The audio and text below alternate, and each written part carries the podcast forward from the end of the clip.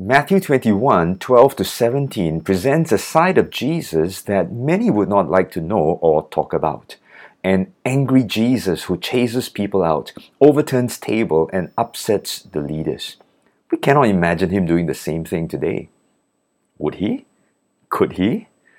Let's consider the passage together.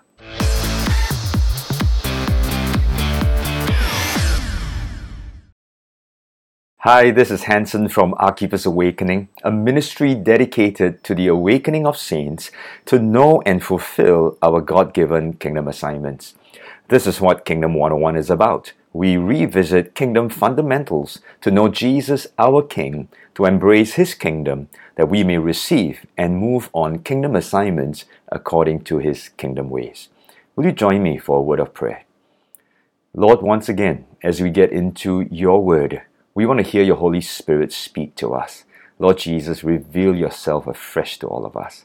And we ask all this in Jesus' name. Amen. On the surface, our homes can look nice, clean, and bright. But are they really? Years back, as a young couple with our first child, we engaged a part-time helper to clean the house. The helper came in each week, did what she had to do, and left. On the surface, everything looked fine. However, when my wife checked and looked more closely, she discovered many spots, corners, and areas that were not cleaned properly, or even worse, not cleaned at all. At first, we thought that we might be overly harsh or picky, but in speaking with others, we discovered that they also had the same experience with helpers or contracted cleaners. And so as owners, we had to do some housekeeping of our own, ourselves, to set things in order. And that was what Jesus did when He entered Jerusalem and went into the temple, the house of God, His Father's house, His own house. On the surface, things looked fine, but it was not. It was housekeeping time. Let's read the passage for today. Matthew chapter 21, verses 12-17. Then Jesus went into the temple of God and drove out all those who bought and sold in the temple, and overturned the tables of the money changers and the seats of those who sold doves. And He said to them, "It is written, 'My house shall be called a house of prayer,' but you have made it a den of thieves." Then the blind and the lame came to Him in the temple, and He healed them. But when the chief priests and scribes saw the wonderful things that He did, and the children crying out in the temple and saying, "Hosanna to the Son of David," they were indignant and said to Him, "Do you hear what these are saying?" And Jesus said to them, "Yes, have you not read? Out of the mouth of babes and nursing infants you have perfected praise." Then He left them and went out of the city to Bethany, and He lodged there. Before we get into the details, we must review the significance of the temple, how it came about, and what it stood for. It all began with the very first Passover in Egypt. Through the sacrifice of the lamb under the cover of the blood, God brought deliverance to the children of Israel. And then in the wilderness, it was God's first instruction for them to build the tabernacle, the forerunner to the temple. This tabernacle would be central to Israel's life, situated right in the middle of the tribes. They would be reminded of God's presence, dwelling, tabernacling in and with His people. Just as deliverance was effected through sacrifice, relationship with God was also made possible through the sacrificial system. The tabernacle would be the center of worship, and again made possible through the sacrificial system. Later, as they went into the promised land, the tabernacle continued for a while in Shiloh until David secured Jerusalem and had it in his heart to build God a house in the capital city. Well, God told David He would not be the one to build it. Instead, He will prepare the materials and resources, and His son Solomon will be the one to build the temple. Well, Solomon's temple was a glorious temple and with a glorious start. At the dedication, God's glory filled this temple. His presence just came fully into His own house. But over the years, there were compromises and reforms, compromises and reforms, and it just went on over the years. Finally, the prophet Jeremiah would be the one to prophesy against the temple. It was time for a major housekeeping. Well, the temple was destroyed in 586 BC by the Babylonians, and that led to 70 years of exile. In 538 BC, King Cyrus allowed the Jews to return to rebuild the temple under the leadership of Zerubbabel. The foundation was laid, but the building was halted because of opposition and a lack of resources. It would only be in 520 BC, inspired and spurred on by the prophets Haggai and Zechariah, that the rebuilding continued and then was completed. Temple was dedicated in 515 BC, but Zerubbabel's temple was not as glorious as the one that Solomon built. And not surprisingly, it didn't take long for temple practice to be compromised yet again. In the final Old Testament book in Malachi, the prophet called the people to account. That's right, housekeeping again. There we get to Herod's temple. Now, the building of Herod's temple started in 20 BC and it was only finished much later in 64 AD. Now, Herod made reconstructions, extensions to the temple, the second temple by Zerubbabel. He put in additions and modifications for a much bigger and more glorious establishment. But Herod's temple was more political than it was religious. Herod himself, as a half-Jew, he was trying to placate, to buy the favor of his Jewish subjects. Well, this was the temple that Jesus went into. And when he stepped in, he fulfilled Malachi chapter 3 verse 1. And the Lord whom you seek will suddenly come into his temple. Blomberg writes in his commentary on Matthew, the Messiah, having been led in apparent triumph into the city, enters the temple, arousing expectations of pro-Jewish nationalist action against Rome. Instead, his attack threatens the sacrificial worship center of Judaism itself. See, on the surface, everything looked fine, but things were not as it seemed. It was time for housekeeping again. And this would be a key and pivotal event that would trigger the next events of the next days, leading to Jesus' death. Notice something here. As worship and sacrifice started with Passover in Egypt, the temple system of worship and sacrifice will also end at Passover in Jerusalem. Through his actions, this end of the temple sacrificial system was what Jesus demonstrated, illustrated, and prophesied against. More significantly, this act would provide the impetus for the religious leaders to act decisively against Jesus, once and for all. Ironically, in doing so, they would contribute to the fulfillment of this prophecy. There are two accounts of Jesus creating a scene in the temple. Our passage here in Matthew, paralleled by the one in Mark as well as in Luke, as well as the second account recorded by John in chapter 2, verses 13 to 17. Well, both of these accounts were during Passover, where money exchange and trading booths were set up in the temple grounds. I believe, personally, that these are two separate accounts. And if you look at them, it's interesting. One would be at the beginning of Jesus' ministry, and the other one at the end. And with these two bookends in between, the Pharisees had numerous encounters and run-ins with Jesus. Perhaps they were monitoring him because of this outburst or this scene. They were providing feedback all the way through to Temple HQ. Red alert, we've got to keep our eyes out for this guy. Well, this leads me also to speculate. Since Jesus ministered over 3 years, which means 3 Passovers, could there have been another housekeeping session, a third one, in between the two that were recorded during Passover again? Possible, Very likely, but of course we cannot confirm this. But whether 2 or 3 times, I think it helps us understand, no wonder the leaders were so upset. This was not the first time. Jesus had a track record. And finally, at this time, this cannot go on. They were thinking, we've got to deal with it. We've got to take him out. But more precisely, as we look at that, whether 2 or 3 times, the fact is that nothing changed.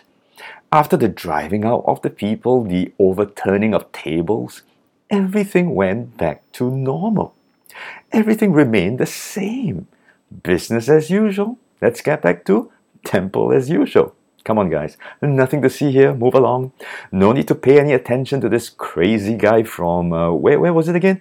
Oh, Galilee. Oh, Nazareth. Ooh.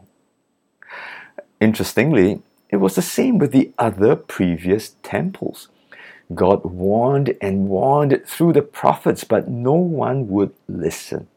It was always back to business as usual, temple as usual, until God comes and does the housekeeping himself. Now that we have seen the background and understood a little bit more about the context, we are ready now to explore the key issues and very possibly recurring ones that Jesus himself went into the temple to address. Firstly, we look at commerce and corruption. In Matthew 21, verse 12, we are told that Jesus went in and drove out all those who bought and sold in the temple. He was overturning the tables of the money changers as well as the seats of those who sold doves. Now, these booths were set up as early as 3 weeks before the Passover season. Now, it's not unlike the way we may set up a Chinese New Year bazaar or a Hari Raya celebration, right? These are festive seasons. And they were expecting a huge influx of pilgrims into Jerusalem. When they came, they needed to change money into temple shekels. And this was done presumably at a higher rate of exchange because of that season. They needed also to buy temple-approved unblemished animals at tourist prices. Well, of course, this would be more convenient for the pilgrims traveling from far away, and it avoids the risk of the animals falling sick along the journey to Jerusalem. Also, the poor who couldn't afford sheep to sacrifice could buy doves, but again, at a higher, more exorbitant price. We see that the sacrificial system had been commercialized and the temple grounds became a marketplace. There was a willing buyer and a willing seller, and this provided that supply and demand type of mechanics and dynamics. Money transactions, they were taking place within temple grounds with questionable motives. Well, some of the aristocrats, the leaders with Greek Hellenistic training and exposure, they were okay with this. But clearly it violated the sanctity of God's house. More seriously, holy worship as well as sacrifice, this was being compromised. So instead of worship and sacrifice, which is what the temple stood for, the focus became more on profits and profiteering. It is understood that the leaders and priests might have had a cut from these profits and takings. You know that this can easily then lead to abuse as well as to corruption. And even without corruption, the focus was still entirely wrong. Instead of worshipping God, it is quickly becoming, and it became, the worship of mammon. Perhaps that's why Jesus spoke out so strongly in the Sermon on the Mount to say, you have to worship God only or mammon. You have to choose. It cannot be one or the other.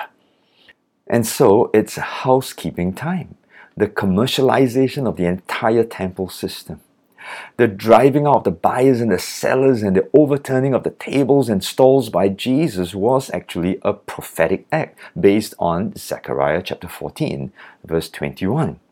In the NRV it says, there shall be no longer a trader in the house of the Lord of hosts on that day. Greed for wealth can never be a part of worship in the Lord's temple because offerings are to be given from a pure heart. The work of the Lord is not to be taken as a money-making enterprise. Later, in warning against the love of money, Paul speaks of those who consider godliness a means of gain. And from such, we are to withdraw. We are not to have any business with them. Now, in the New King James Version, this verse says that in that day there shall no longer be a Canaanite in the house of the Lord of hosts. The word in Hebrew can look like trader or Canaanite, but both have the same meaning and understanding that a Canaanite is a figure of one who is morally and spiritually unclean. And so in this issue of commerce and corruption, housekeeping was needed. The second issue was that of complacency and compromise. In Matthew chapter 21, verse 13, "And he said to them, It is written, My house shall be called a house of prayer, but you have made it a den of thieves." In the second part of Jesus' rebuke, he quotes Jeremiah chapter 7, verse 11, about God's house becoming a den of thieves. Let's back up a few verses in Jeremiah 7 to appreciate the context. In verses 1 to 4, God spoke to Jeremiah to say to the people, "Right there, stand there in the gate of my house and proclaim this and tell them and warn them that you have been trusting in lying words, saying, The temple of the Lord, the temple of the Lord, the temple of the Lord are these." This was a presumption that because we are God's covenant people, that we have this temple with its sacrifice system and our entrance into the Holy of Holies because of the sacrifice and our worship. And God's presence is always with us. Then we are okay. And the people presumed that, and that presumption led to complacency, all grounded on the temple. But what was happening in Jeremiah chapter 7, verses 9 to 11? Jeremiah accused the people of repeatedly sinning. I say again, repeatedly sinning against God. He mentions stealing, murder, adultery, sexual immorality, the breaking of the Ten Commandments. However, because of their presumption and their complacency that they have the temple and they are God's people, they felt no shame breaking God's laws, living the way as they did, and then after that coming to stand before Him in God's house. They believed that their observance of temple ritual, temple worship, temple sacrifice, it allowed them to continue living as they did, without fear or consequence of any punishment. And so the temple had become a den of thieves and of robbers. And this is not referring to the trading or the commercial gains and the profiteering. The dens referred to the caves. Now let me explain. In those times, the thieves or the robbers, they often took refuge in the caves, in the Judean hills for protection until their pursuers gave up searching for them. And after that, when it's all gone, they would emerge again and they would go out to commit the same crimes over and over again. And they will keep running back to these caves or these dens for that kind of a refuge. So the temple now had become a spiritual refuge for the people. And by performing the rituals, they believed that their religious practices freed them and allowed them to continue with their wicked practices, to sin against God, to break their commandments or to break their promises with God and to break His commandments, leading to compromise. You see, complacency, presumption led to compromise. Double lives. They were hypocrites. In the temples, they were one thing, but out there, it was a totally different picture. Housekeeping, totally needed. So Jesus knew all these things were happening with His people, and so He comes in, He says, "I'm overturning everything. I'm revealing what's in your hearts. Stop living double lives. Stop using the temple, its sacrifice and its worship, standing before God and having all your nice religious talk and all, And then after that, you justify to say, I'm okay, I'm cool. I can keep doing this because if not, if something is wrong, I'll just come back to the temple and everything is good. Complacency and compromise was a big, big issue that needed housekeeping. The third issue was how the temple system and everything it stood for became clubbish and it became closed. Let me explain.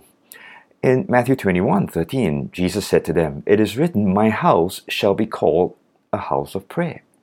And here he was quoting from Isaiah chapter 56, verses 6 to 7. God's house is to be a house of prayer. In the version in Mark, it says, and it quotes in full, a house of prayer for all nations. Now, this does not mean that you just hold a church prayer meeting and then pray for the nations. What it means is that God's house is open to everyone, to all nations, all peoples to come and worship and to serve Him. And these foreigners, as it were those who have joined themselves to the Lord to serve Him. These are people who believed in the Lord and believed in His kingdom. Now, Israel should rejoice and welcome these foreigners into the temple. But that wasn't happening. It was still largely nationalistic, Jewish, primarily for the Jews. But in the eschatological era to come, God's temple truly will be a house for all nations, all peoples to come to seek Him, to pray, and to have communion and fellowship with Him and with one another. That was what Jesus was trying to tell them.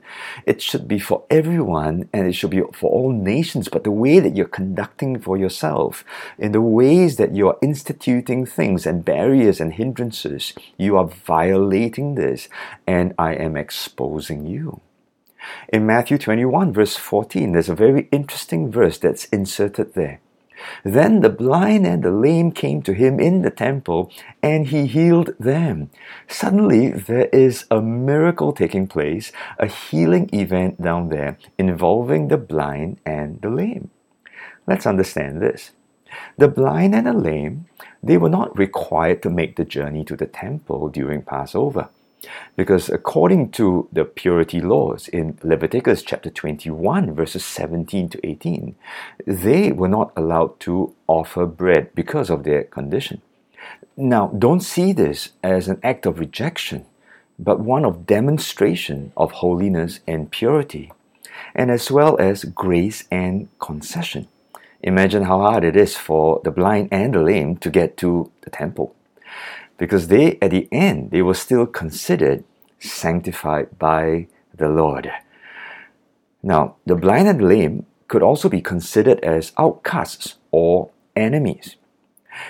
In 2 Samuel chapter 5, verses 6 to 8, there's an account of King David and his men going to Jerusalem to fight against the Jebusites. And the Jebusites ridiculed David and his men, saying that even the blind and the lame can repel them. They were so confident of their fortress at Jerusalem that they made fun of David, saying that these people, blind, lame, even their soldiers like that, anyone, the weakest can just push David and his men off. Of course, we know that David, with his strategic and military prowess, overcame Jerusalem and conquered them. And so now this same phrase is then used in return to describe David's enemies. That these then should not be allowed to come into David's house.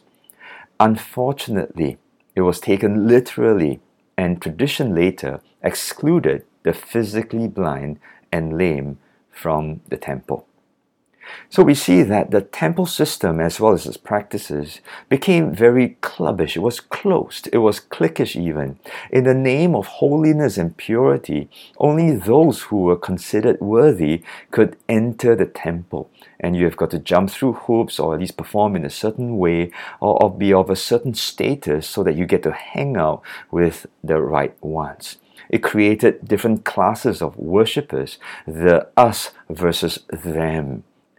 Can you see it's housekeeping time again? Because it's time to bring everyone in. Jesus wants everybody to be a part of His family. He comes and He makes all worthy before God so that all can approach Him. All can worship Him. There's healing There's ministry to be found in the house of God. And that's what he did. He heals the blind. He heals the lame. He accepts and he receives this. And he demonstrates to all how he, as Messiah, as King, would open that way so that all can have fellowship with him, with God, and with one another. Well, these are the issues: commerce and corruption, complacency and compromise, clubbish and closed. These were the issues that Jesus spoke out and acted against. These acts and that very incident set the tone for what would take place in the next days. There would be increasing intensity of confrontations between Jesus and the leaders, and this would lead finally to Jesus' death. Prophesying judgment and destruction against the temple would invite scourging and a threat of death. This is not new. Look at Jeremiah. The moment he spoke against the temple, the leaders came out against him. And execution would not be unthinkable if this leader by that time would have gathered a significant number of followers. That's what happened to the prophets before. When they challenged nationalism as well as the policies of the rulers, they were all killed. And so it's not surprising that Jesus would finally end up dead because of doing something like that. The leaders' position, they were supposed to keep the peace, the law and the order. And everything depended on them so that there would also be peace with the Romans. To enable them to make sure that they do the job well, they actually had permission to punish the violations of the sanctity of the temple with death. Or if they didn't want to do that, they could actually hand Jesus over to the Romans as a messianic pretender, right? An offense viewed by the Romans as treason, also punishable by death. And with all these reasons floating around in your mind and Jesus creating this scene, they would finally then plot to have Jesus killed. They couldn't do it honestly and openly and truthfully because they couldn't quite put their finger on what Jesus was doing and who Jesus was, and perhaps he really is the Messiah. And so what they did, as we would see in Matthew chapter 26 in time to come, this is what they did. They plotted against Jesus by trickery to kill him. And they said, let's not arrest him during this feast of Passover. Too dangerous. Let's do it separately, quietly. Of course, we know that finally they did that. They got their plans to be fulfilled through the Romans. Jesus was crucified. But upon the death of Jesus, the temple veil ripped from top to bottom, signifying the end of the physical temple system. Through that, a new and living way was opened through Jesus, his death upon the cross. In Hebrews chapter 10, verse 20, it declares that a new way into the Holy of Holies. Jesus started the housekeeping, but God used the Romans to end it fully. In 70 AD, the physical temple was destroyed because there was no more need of that temple. But does it mean that the temple ended there and then? No, not at all. Because God's house continues through the body of Christ, the church, his spiritual temple. Remember the other account in John chapter 2. In verses 18 to 20, after Jesus cleansed the temple and did what he did, very similar to this account, the Jews asked him, "What sign do you show us since you do these things?" And he answered, "Destroy this temple, and in 3 days I will raise it up." They were totally lost, clueless, puzzled. It's taken 46 years to build this temple. You want to build it, raise it in 3 days? And in verse 21, he explains, he was speaking of the temple of his body. And it was only after the resurrection, when his body was raised up by the Holy Spirit, the disciples remembered. And they believed and they understood what Jesus was talking about. Friends, at the resurrection, the start of the spiritual temple was effected through the body of Christ. Look at the passages later in Ephesians chapter 2, verses 19 to 22. It speaks of the building up of one building, one temple. In 1 Peter chapter 2, verse 4 to 5, that we together with the Jews, we are built up as one spiritual building. 1 Corinthians chapter 3, 16 and 17, and later on in chapter 12, 12 to 13, all speaks of how in Christ we have been baptized into His body.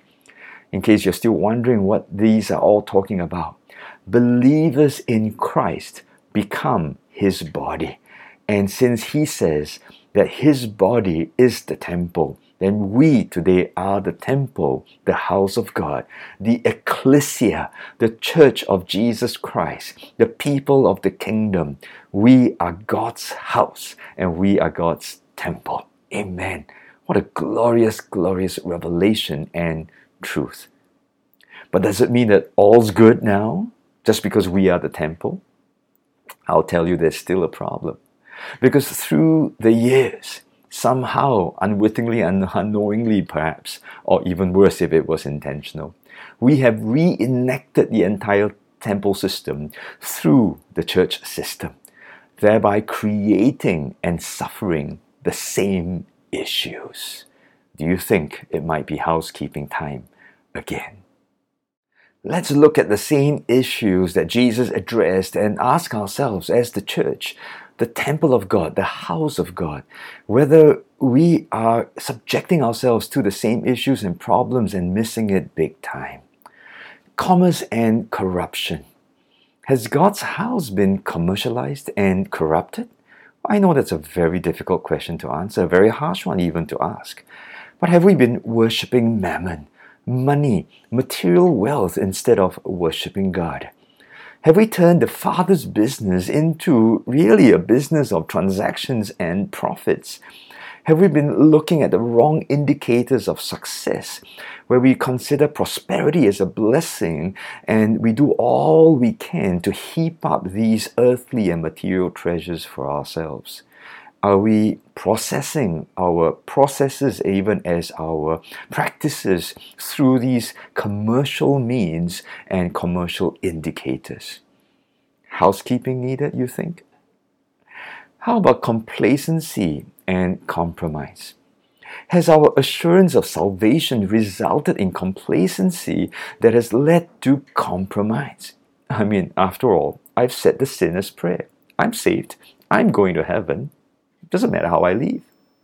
Have we presumed upon the grace of God as well as the love of God? Can you see why the doctrine of hypergrace is so dangerous that keeps saying you can do anything you want, His grace will always be there? When we commit a mistake, don't we find ourselves saying, oh, thank God for His grace, His grace. I love the grace, the amazing grace of God. But let's not presume upon His grace, or for that matter, His love. God is love, but God's love would be also disciplining love, tough love as needed from time to time. We cannot keep saying that God loves me, He understands, He allows me to do the things that I want to do. Have we mistaken church membership and attendance as signs of spiritual growth and maturity? Have we come to this kind of understanding that says, oh, I'm a baptized member of this church. I serve, I attend cell groups, so I guess I'm okay. Outside in the world, I can do what I want to do. That's a separate thing. That's the real world out there. Have we used our identity and position in Christ as a license to live them hypocritically? Have we then become Sunday Christians and for the rest of the week, we live like devils? Have we treated the church like they did the temple, a den of robbers and of thieves, a spiritual haven where we are holy, holy, like angels, but giving us permission to do what we want to do out there, committing the sins over and over again? Housekeeping needed, you think? Have we become clubbish and closed, cliquish through our Christian subculture?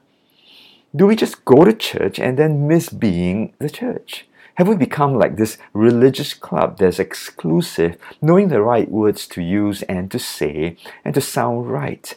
where we want to be inclusive, but actually we are not. When people come in, we say you have to behave like us, otherwise you're not just not part of this club. We are supposed to be ministering to those who are broken, those who are lost.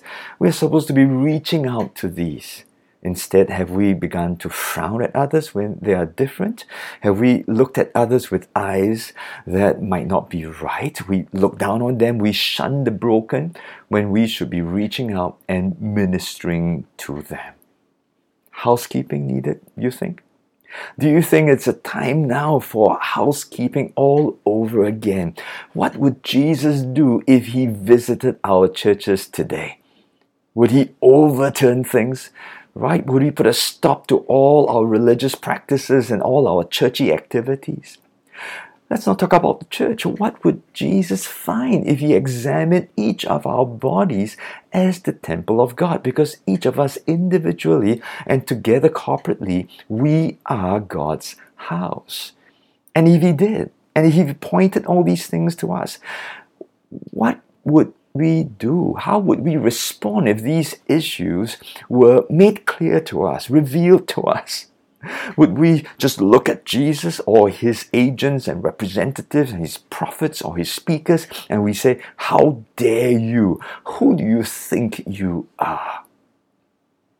Would we do that? I know you would probably say, no, I don't. I wouldn't be like that. Shall we consider how the leaders responded to Jesus and learn from them? Let's read Matthew chapter 21, verses 15 to 16. But when the chief priests and scribes saw the wonderful things that he did, and the children crying out in the temple and saying, Hosanna to the Son of David, they were indignant and said to him, Do you hear what these are saying? And Jesus said to them, Yes, have you never read? Out of the mouth of babes and nursing infants, you have perfected praise. Notice again the issues of humility and pride. We've been journeying through the chapters of Matthew 18, 19, 20, and now in 21, we see the same problems again. By now, we should be familiar with the significance of children. They are pictures of innocence and of humility. Jesus was using the humility of children to juxtapose as well as to contrast against the pride of the leaders. And God would use these often, the humility of little ones and his people, to counter that of the prideful. The pride of the leaders, it's so hard when position and power are involved. And if we're not careful, pride is often the result. And pride is dangerous because it prevents us from seeing and from hearing rightly. When challenged with truth, pride will say, Who do you think you are? The leaders couldn't deny the miracles happening right before their eyes. Instead, they took issue with Jesus accepting public praise as the Son of David, a messianic title. They saw the miracles, they heard the praises, but pride prevented them from seeing and hearing correctly. They couldn't see or hear the correction that Jesus was bringing. They only saw and heard the competition in Jesus, threatening their status quo, shaking and rocking their peace. So instead of responding and repenting, they retaliated. Who do you think you are? Pride also says this, well, if I'm wrong, then God himself will tell me. They were upset with Jesus for not asking the children to stop. Jesus then implied that the children knew the scriptures better than the leaders by asking them, Have you not read? Don't you know your Bibles well? In case you don't, then let me quote this for you from Psalm chapter 8, verse 2. And this psalm was a psalm of praise and worship to God. And by attributing it to himself, Jesus was accepting worship that is reserved for God alone. In fact, he was telling them, in case you didn't realize, I am God. I am the one who is greater than the temple. The owner of the house is here, and that's why I have every right to do the housekeeping. It was God himself that day that came into the temple to overturn tables and to personally handle the housekeeping. The leaders couldn't understand it. They couldn't see it. They kept saying, if I'm wrong, let God tell me. God was there to tell them, but they missed it totally. It's so scary, right? How God can speak and show us through His Word, His prophets, His people so very, very clearly. And yet, pride will miss it entirely. Friends, God can be shouting, overturning everything in our lives, and we still cannot see it or hear it. And that's the problem with pride. Spiritual pride thinks it's standing up for God, when it actually is going up against God. Instead of responding and repenting, pride rationalizes and removes God's representatives. This is such a stark warning for all of us, and especially those who are in some level of leadership. Finally, no one can say that God did not give a second or third chance. God will do all He can to get our attention, and He will leave us to decide if we want to align with Him or not. And that was what Jesus did. Finally, in Matthew 21 verse 17, having done all He did and said all He did, then He left them, and He went out of the city to Bethany, and He lodged there. Let's bring this teaching to a close. Today we no longer have a physical temple, but a spiritual one. The people of God, the body of Christ, we are God's temple. However, we must be careful not to go back to the outward forms of the temple and miss the heart of what being the house of God means. Church or religion can look very good on the outside, but Jesus is not impressed with that. Paul says to avoid those with a form of godliness. If we are not careful, we encounter the same exact issues that Jesus acted against: commerce and corruption, complacency and compromise, clubbish and closed. If we do not clean up our own act, we cannot complain when Jesus comes and does the housekeeping Himself. And He will, because we are His house. Throughout Scriptures, God is gracious and patient, allowing many chances for His house to be set in order. As in times past, the Lord will warn through His Word and His prophets. God forbid that we would just say Amen and then just carry on with business as usual, church as usual, temple as usual. God is speaking, but are we listening? Is the Lord saying something to us about our churches and our lives, your life? Has He sent prophets and servants to awaken us, to warn us? Is He asking us to deal with these issues and not sweep things under the carpet anymore? I pray that we will respond rightly, with humility and not with pride. If not, God, once more, will do the housekeeping Himself. Let's pray. Thank you, Lord, for teaching us by your Holy Spirit. Thank you also, Lord, for revealing things, to uncover things, Lord, so that we can see things as they are, to see our own hearts as they really truly are. Forgive us, Lord, where we have compromised. Forgive us, Lord, where we have been complacent, taking you for granted and justifying our wrong acts. Forgive us, O Lord, where we have focused on commercial things, material things, worshipping money, profits, more than we worship you. Forgive us, Lord, where we have been inward, clubbish, cliquish, without even realizing it. Forgive us, Lord. Cleanse us once again, because by the blood of Jesus and the way made open, we know we have this promise to still be in relationship with you, and that, Lord, to be enabled to live for you.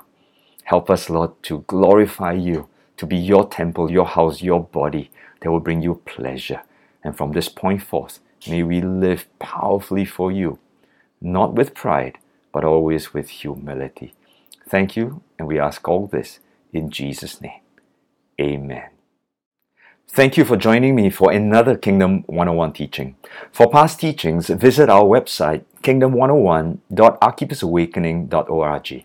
Until the next time, this is Hanson signing off. Stay awakened, aligned, and assigned. God bless you.